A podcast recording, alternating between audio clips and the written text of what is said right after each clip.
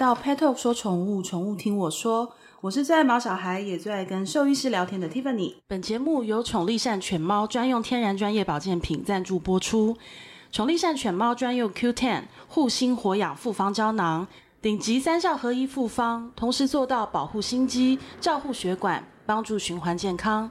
独步使用日本专利还原型 Q10，高抗氧化，吸收率是传统的三至四倍。搭配美国大厂高定量活性纳豆酵素、日本制药专利红曲素，给予毛宝贝全方位的心脏保健支持。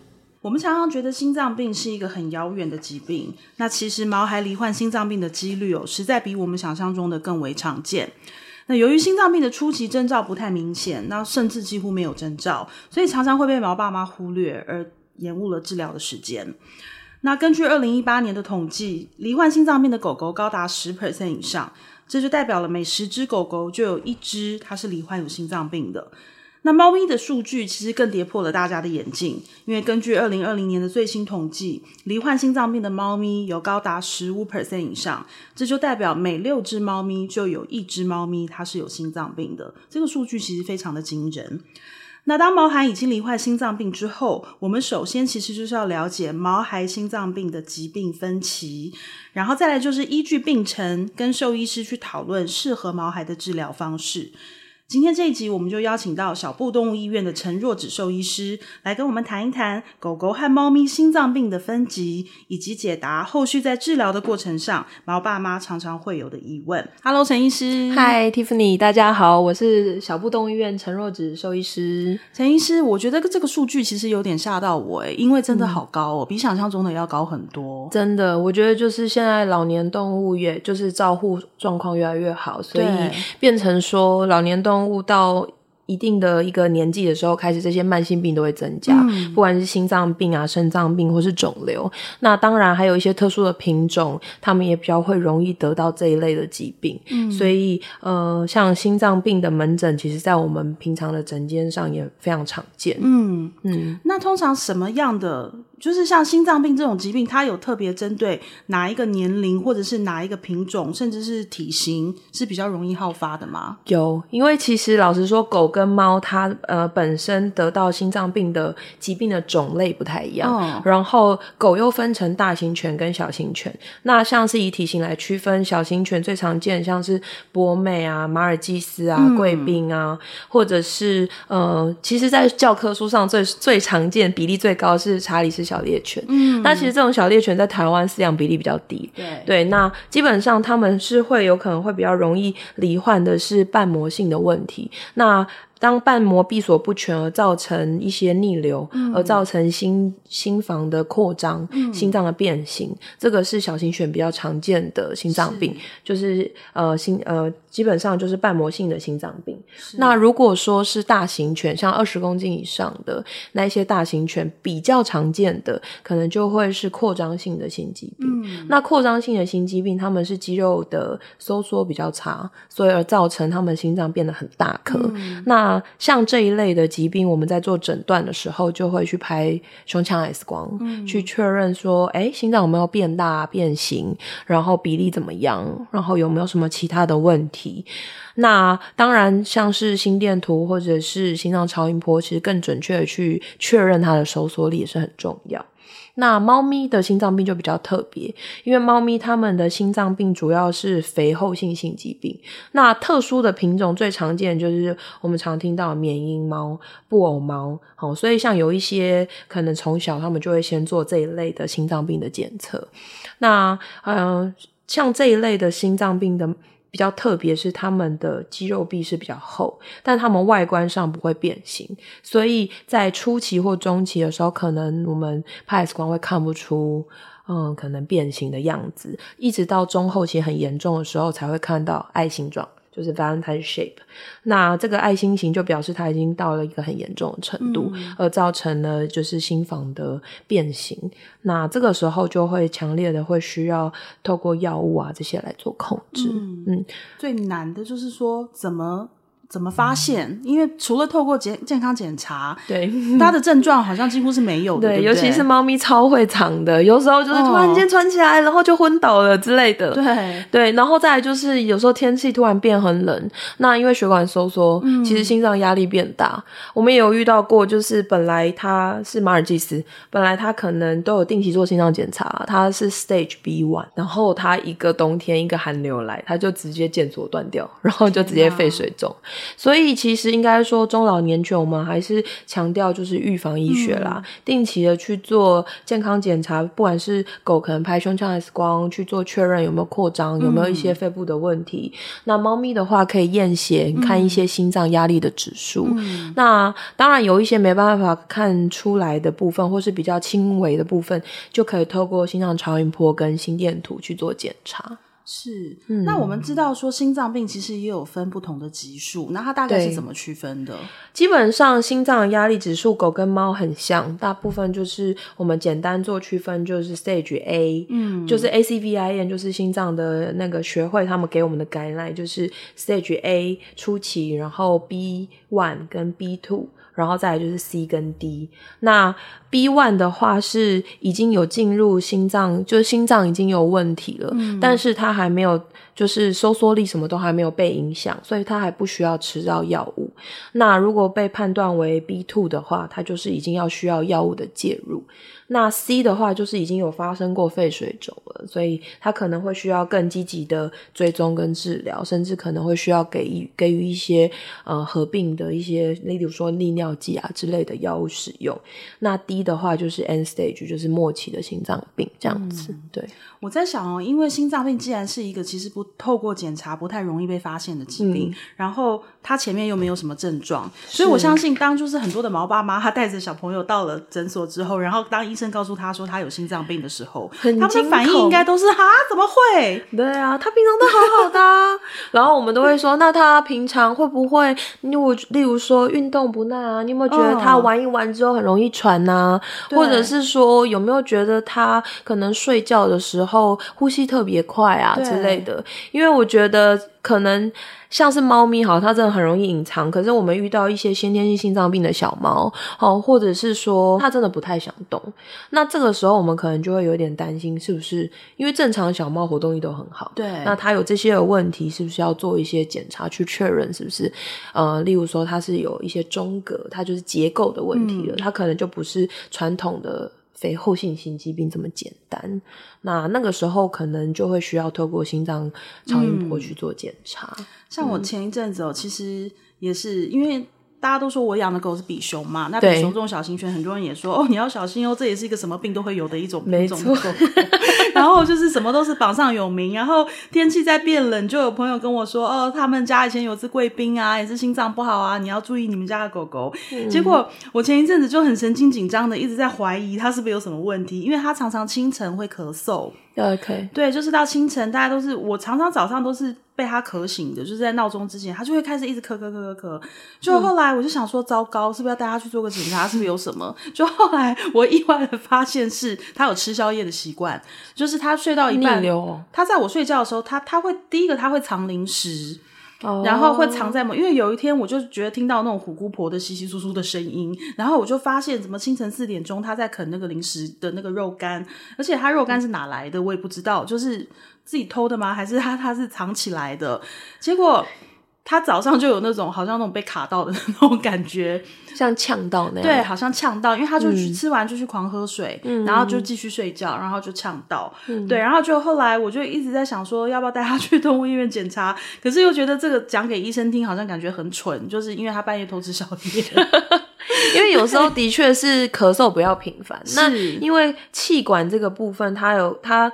如果我们看 X 光片的话，嗯、其实气管下面是心脏，所以当心脏很大颗的时候，嗯、它在兴奋去顶到气管，它的确会咳嗽。啊、但也有很大一部分其实是本身肺部跟支气管的问题。是像有时候他们可能有一些小型犬会有气管软化啊，对，或者是一些扁脸犬有气管软化的问题。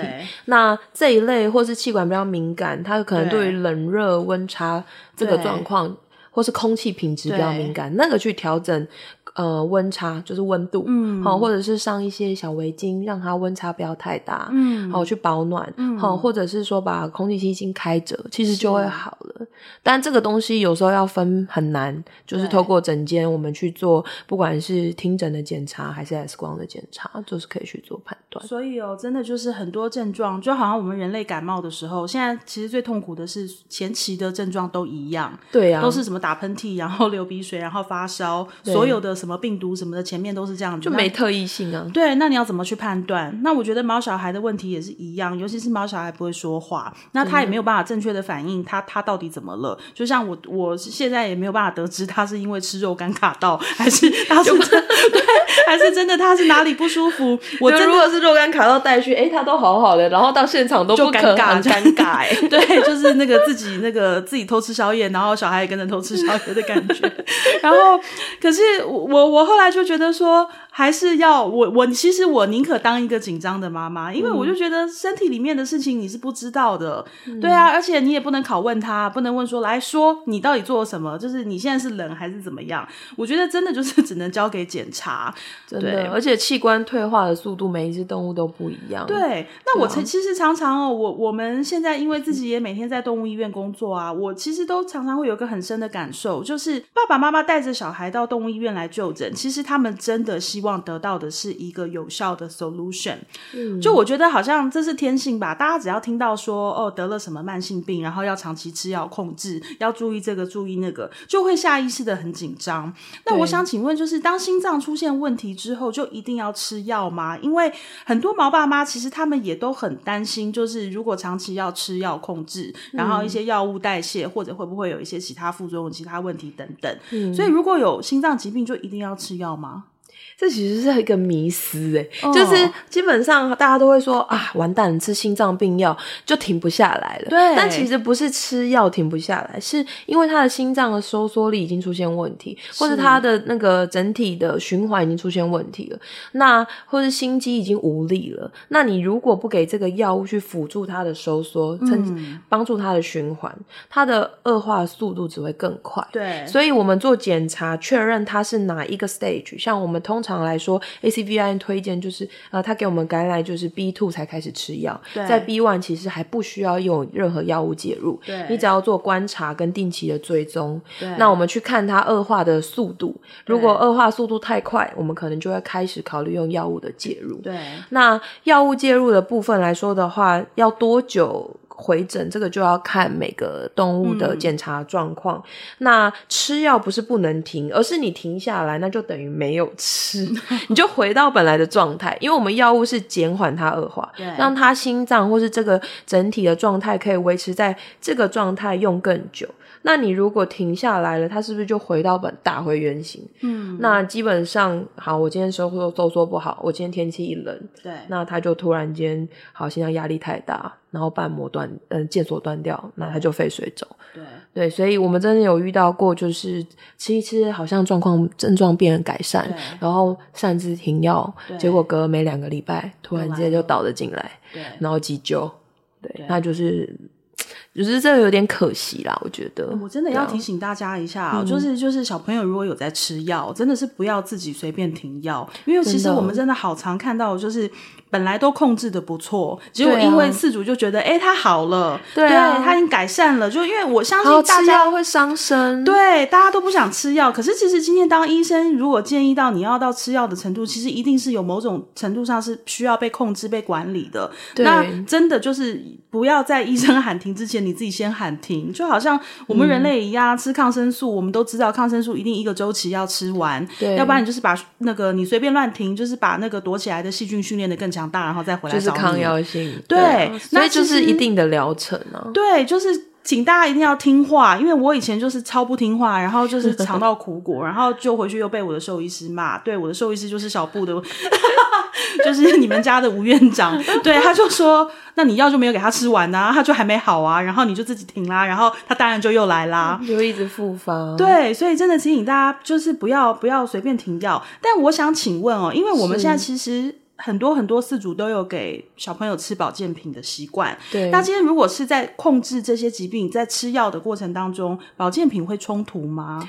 不会冲突，我觉得很棒啊，因为其实大家都有这个概念，哦、所以其实，在一些有先天心脏问题，或者是说相关的品种，有些主人真的会担心，他们在还健康或者年轻的时候，他们其实就会给予一些补充品。嗯，那像一些 Q Ten 啊这一类的补充品，或是鱼油，嗯、都是一个对心血管、心脏很好的保健品。对于已经有病况的动物来说，这些辅酶啊，或者这些东西都可以，就是。帮助他，等于是帮助他的代谢跟再生。对，老实说是这样，所以我觉得没有冲突，嗯，反反而就是有机会帮助他可以控制的更稳定。保健品就是在补充上，我们都会知道说，针对不同的呃功能，它会有一些对应的成分。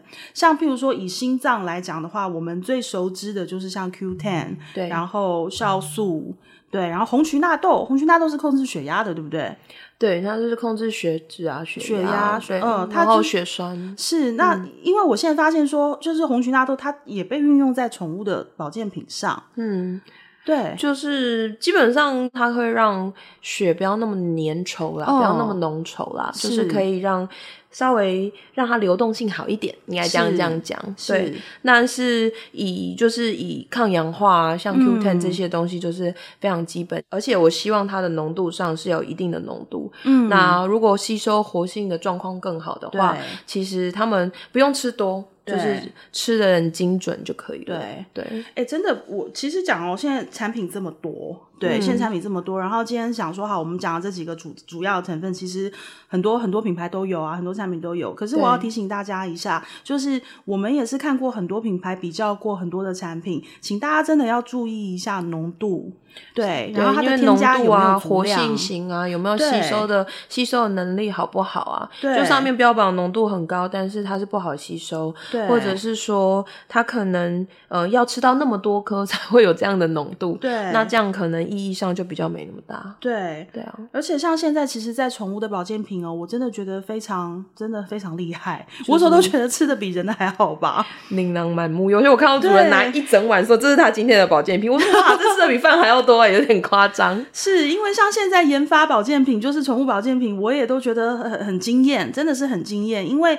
我们甚至从宠物的保健品上面去看到很多很多的，就是新的成分，或者是算是比我们自己吃的保健品都更好的，或是新的萃取技术啊，对或是他们用的一些成分上可能又有在更提升。我觉得效果上用起来也会相对也会比较好。对啊，像近几年就是推出一种像还原型的辅酵素，我觉得它很特别的是，因为它不要经它不需要经过身体酵素的转换就可以被身体吸收利用，对那是不是代表整个吸收度是更好的？就是吸收度可能会比一。一般的就是不是还原型的吸收，可能会是身体的三到四倍的吸收量这样子。哦、是，对。对，所以真的都一直在进步哎，所以就变成说你不用太一点点的东西，但是你又可以达到你的效果。对，因为像心脏，其实它会随着老化，变成说它的 CoQ10 的量是越来越少的，这时候就是真的是需要靠补充，嗯、对不对？来帮它恢复到一定的程度。那其实像大家不要忘记哦，就是心脏、血管、血压，其实他们这些都是都是全部都是相关联的。那请大家也不要忘记，就是血压的调控，因为像我自己本身就是我也有血压比较高的问题，我们家就是天生遗传，就是都是高血压。然后像我们大家普遍在控制血压上面比较认识的原料就是红曲素，对不对？嗯、可是像红曲素哦，就是它真正对于心血管保健有效的是，其实在它发酵的时候，它的一个二次的代谢的产物。然后像是 Monacolin K，然后这些都其实是会影响的，因为如果在发酵过程中你不小心带出了其他的副产物，像是菊霉素啊这种，其实是对健康反而是有害的。所以变成说，今天我们看到产品有红渠的时候，大家第一个都会想到说，哦，这就是会控制血压、心血管。可是其实我们还是要挑选上，还是要很小心，对不对？对，没错，就是一些可能会造成身体危害的东西会需要被过滤掉。对，然后我们可能就是去萃取它最有效的成分。是，然后可能像这些，像刚刚说还原型的 Q10、嗯、这个东西就会。帮助身体的吸收更好。那像这些东西就是蛮重要。那像一些特殊像抗发炎的虾红素啊，对，或是一些可以让血栓比较容易溶解，或是让血液流动比较好一些纳豆成分啊、嗯、，omega 这些都有机会去帮助它整体的循环变好。对，我知道纳豆酵素，我也知道很有名，因为它是血管的清道夫，对不对？就是我们说的对 blood thinner，所以我们也是会鼓励主人说，如果他吃这些保健品不会造成他的压力，哦、那挑他最需要的，就好像今天如果一只猫它就是只有单纯心脏问题，对，那我不需要什么都补，我不需要什么益生菌啊，什么什么关节啦，什么都给，但是它有心脏问题，我可能就针对心脏的部分给它补充，对，那剩下的部分等到它真的可能真的年纪再大一点，那它可以接受我再加进来，嗯，或是看有没有一些复合的东西，嗯、这样子就可以了。那假设以我们前面讲到说，心脏的疾病因为比较不容易发现，它也没什么症状。对。那如果说今天我们像我的我自己的狗狗来讲好了，它是被很多兽医师都讲了很多疾病的高风险。那 所以它其实从小就是一直恐吓你，很害怕。就认识太多兽医也是很烦，每个说一句，我就觉得我的狗一生病，其实它好像也好好。然后兽医师都是通常你带狗出现，兽医都不是看你，都先看狗，对，然后就先说，哎、欸，我觉得好像哪里怪怪的。对啊，就好像每个都有问题。所以我们家狗狗是从不到一岁就开始在吃保健品，因为我就想说，既然它是高风险，那就很多事情如果可以预防或者是可以延缓，那就是有多少就是有帮助一下。对、哦、对，那像心血管这种，我们以往都会认为说这是年纪比较大的，嗯，对，或者是说他已经被诊断成心脏病了，他才要需要去吃的保健品。那假设今天心血管这一类的保健品要补充，要从什么时候开始补充会比较合适啊？我觉得老实说好了，像鱼油这一类的东西，其实小从小就可以补充，因为这鱼油它没有单纯只针对心脏，对，它就是像皮肤的发炎，或者是真的身体的发炎，它都可以有帮助它，就是抑制发炎的效果。所以，呃，如果他愿意吃鱼油，对，像是这种多功效的东西，那我觉得它就。就是加减补充，他愿意吃就吃。嗯、那像像 Q Ten 好，它也不是只针对心脏，但它就是一个辅酶，身体的辅酶，所以那个东西就是吃了没有害处。嗯，那当然吃到一定的浓度，效果又更好。嗯，或是它有一些就是可能活性的成分，效果又会吸收更好。嗯、那这对他们来说就会是一个加分。是，对。那对于已经有心脏病的毛孩，除了吃药跟治疗，那毛爸妈日常在家里面还有什么事情要特别？我觉得这个超重要，因为其实我们常常每一次回诊的时候，都会好像要交功课一样，哦、就是心脏科一定会问他们说：“哎，那现在睡着休息的时候，呼吸一分钟几下？是不是心跳是呼吸？因为心跳其实你很难。”听得到，对，除非那个心杂音太大声，或者是说有些主人很厉害，他会买听诊器自己听，或者是去摸啦，不然的话，嗯、其实我们通常在讲的都是呼吸，就是身体的。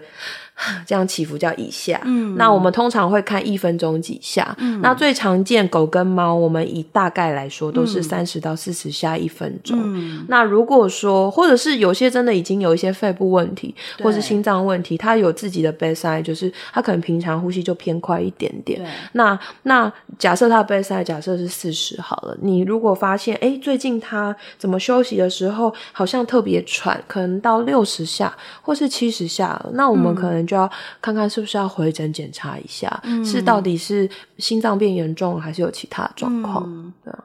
我觉得这个是最简单去做观察的。是。那像刚刚提到一些运动不耐啊这些部分，嗯，就会是呃，可能年轻的爸妈，就是年轻的毛孩爸妈，他们可能就会需要去注意，不是说玩得很激烈，玩十五分钟会喘，是一下下他就喘的那一种。因为我要是玩得很激烈，我也很喘 所以就是我爬到三楼就喘了，就还是会有差。但是这些胖猫或是胖狗也会容易喘，那不太一样。但是就是如果他是年轻的小朋友，然后真的好像真的不是很爱动，动一动就会喘的话，嗯、那我也要去做检查。还有过度兴奋，对不对？对，过度兴奋，像有些猫太紧张到可能笼子拿出来就张口喘。哦，那猫不太会张口喘，所以如果猫有张口喘这件事情，你们也要注意，就是可能还是要去医院检查一下，先确认是不是有一些问题这样子。啊，狗的话真的会没事张口喘啦，这个就要就要去注意一下，就是就是我刚刚说的休息的时候是的呼吸这样。我前天就看到一个很有趣的新闻，就是有一个呃国外的饲主，然后他因为离家离开了两年，嗯、所以他的狗就是他爸妈在照顾，嗯、然后他后来回国。回去之后一看他的狗，他狗就兴奋到，就是因为还认得狗，就是很忠心嘛，认得原来的主人，嗯、就超兴奋，转圈圈扑它，然后就休克了。这个真的很常见呢。对，我们就说 calm down，冷静一点，这样不要太嗨。就我们基本基基本上有心脏病的狗狗，我们都会尽量就是要呃让它心理维持平稳。是，像像吴医师啊，他自己有一只很严重的心心脏病的猫，嗯，他的。基本上他的心房已经不跳，左心房已经不不太动了，oh. 没有功能。但他的就是左心室下面就是收缩那个还不错。然后他会活这么久，因为其实平均年龄以这么严重的心心脏病的猫咪，大概平均年龄三个月到半年。但是他已经两次肺水肿，然后救回来，是住院，然后再到现在控制了两年。他都还是很好，所以还好他爸爸是兽医师，不是不是，是因为他很很冷静。是这只猫很冷静，每次来回诊的时候都超冷静。它、哦、就是一个很 peace 的猫，就是要过着清心寡欲的生活。对对 对，那有时候真的很容易激动，我们还是会给他一些呃情绪安抚的药物，在门诊的时候，是、嗯、其实对他们来说压力也会小一点。是嗯。那我们知道，其实很多的疾病哦，尤其慢性病，都是需要就是做很多的管理，嗯、不管药物管理还是平常日常生活的调理，然后饮食其实也是很重要的一块。那心脏病的小朋友在饮食上有什么要注意的？基本上不用特别一定要吃心脏处方啦。嗯、其实心脏处方里面成分大部分就会是呃比较低钠。嗯、那因为如果有些多。多猫家庭，或是多家里养很多只毛孩，嗯、那你如果吃到，其实对他们来说，其他吃到对比较不好。嗯，所以基本上我们希望就是低钠饮食就好，就不要呃不要太重咸，然后说就是钠含量不要太高，嗯、这样就可以。那呃基本上其实就是刚刚说营养补充品可以做一个添加。嗯、呃，环境上的控制就是温差不要太大，嗯、因为有些像冬天，可能清晨的时候温度就比较低。那如果是那个的话，可能像是常温的一些控温的、嗯、呃暖气啊，可以开着。嗯、然后我刚刚说博维这些的也有一点帮助。嗯、对，那呃，其实如果是出去的话啦，嗯、像是有心脏病的毛孩，爸妈都很厉害，他们其实会可能会稍微都包好，嗯、然后可能一些备用的药物都会背在身上。是对，大概是这样。然后有一些备案的医院 就是这样，因为其实真的出去。呃，有有慢性病的小孩，真的会比较需要比较小心，不要太兴奋，然后环境刺激也不要太大。真的，我们有一个朋友，嗯、他就很厉害，他就是养了一只十五岁的雪纳瑞，嗯，然后大概你想得到的病，那个雪纳瑞都有，然后真的就就是他。他又有库欣氏症，然后他心脏也有问题，然后就是反正什么大都有问题。可是这次雪纳瑞就是从出生就是都跟他爸妈是就跟我们家狗狗一样，是不离开人的，就是不会自己在家的那种。嗯、爸妈上班也都带着，然后去哪里都带着，旅游也带着。所以他爸妈十几年没出国，就是好厉害，真的很厉害。尤其是他从他七八岁开始，因为他就很多的问题就都跑出来了，然后就长期要吃药控制。我跟他们一起去露营过一次，他们的那个后车厢哦，就是堪称是一个小型的急救医疗中心。对，因为他他们的狗狗后来年纪也有了，嗯、我就说那他还可以去露营吗？他就说，因为他也喜欢雪纳瑞，还是个性其实是对，还是比较活泼的。啊、对，而且他从小就跟出门跟习惯了。啊、然后他去露营，其实他也几乎就是都是在主人的腿上抱着，嗯、或是在帐篷。可是哇，他主人的那个道具好齐全哦，从保暖，然后到氧气，然后就是到后面的急救箱，反正各种。设备像有些会带那个氧气瓶啊，对，在身上很厉害。所以我就真的也是要跟毛爸妈讲哦，就是说，其实很多的很多的疾病都有它一个很好的照顾的方法，真的就是跟你的兽医师多讨论。嗯、今天不是说你的毛小孩生病了，你就哪里也不能去，你就就是跟他每天两个四目交接，然后很苦这样子，然后一直吃药，嗯、其实没有那么可怜啦，就是品质还是可以控制的很好。可是真的，大家就是要乖乖听医生的话。嗯，对。那讲到说，就是像。营养补充就是这件事情，嗯、我会觉得说，其实现在的狗狗、猫咪，因为每次大家都问我说，你们家狗狗有没有在吃保健品？我说当然有啊，吃的多的嘞。我说因为兽医师都一直恐吓我啊，都一直说他就是你要小心哦，他又怎么样啊？因为我们是朋友，我才提醒你哦，什么什么什么的。因为真的是我们大家都不要忘记哦，就是心脏它的这个整个疾疾病构成的问题其实都很复杂。除了你先天性的，就是还有就是说说它的一些，这在人真的是蛮多的啦。对，对这在人就是真的它是比较复杂的，所以我觉得大家可能都要做一下笔记，就是今天你选择保。保健品，我们当然都希望吃进的保健品是有效的，甚至除了有效，你还希望它是有效当中又更好的。对，譬如说，同样是就是辅酵素 Q10，那今天我们如果有添加还原性辅酵素，这种吸收率是更好的。然后还有像刚才讲到说，就是红曲在发酵的过程中，就是有一些代谢物，其实也要注意。那我们千万不要说看到了关键字就就说，哎，这个有，这个有有含红曲一定 OK，这个有怎么样一定 OK。真的，大家认真去比较一下，就是我们还是就是建议选择专业保健大厂出品的，真的是比较有保障。因为第一个，你都吃了，你都花钱买了，你当然是希望你吃到的是真的好的，然后真的纯度是够的，然后再就是制造发酵是好吸收的啦，对，是好吸收的。然后在发酵的过程当中，它是安全，对健康没有害的。这个也是选择保健品上，我真的去奉劝大家说要非常注意的一件事情。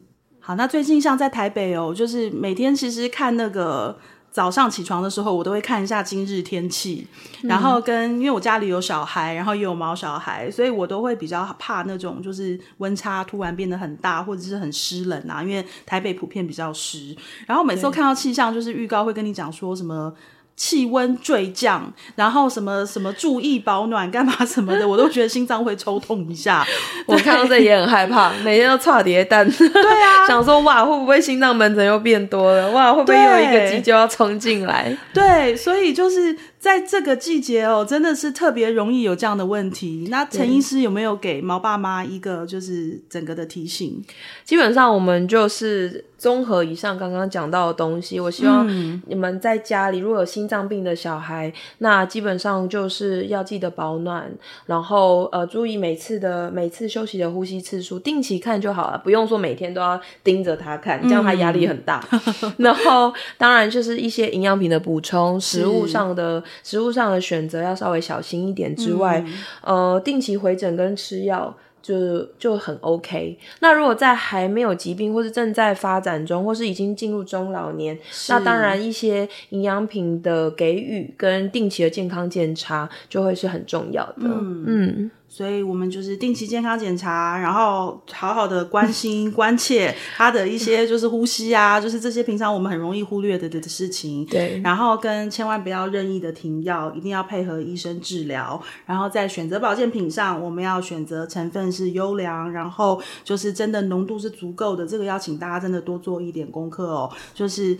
综合以上的，其实家里面就是小朋友，就算是罹患心脏病，其实我们也不要太担心，都有很好的管控方法。那我们最终我们还是要告诉大家，一定要带你的小朋友定期的做健康检查，然后请一定要跟你的兽医师当好朋友，因为我们真的很多地方不是我们自己想象的，真的是需要专业来帮忙，然后来给予我们建议。那今天这一集我们就谢谢陈医师，好，谢谢，我们下次再聊喽，谢谢大家，拜拜。Thank you.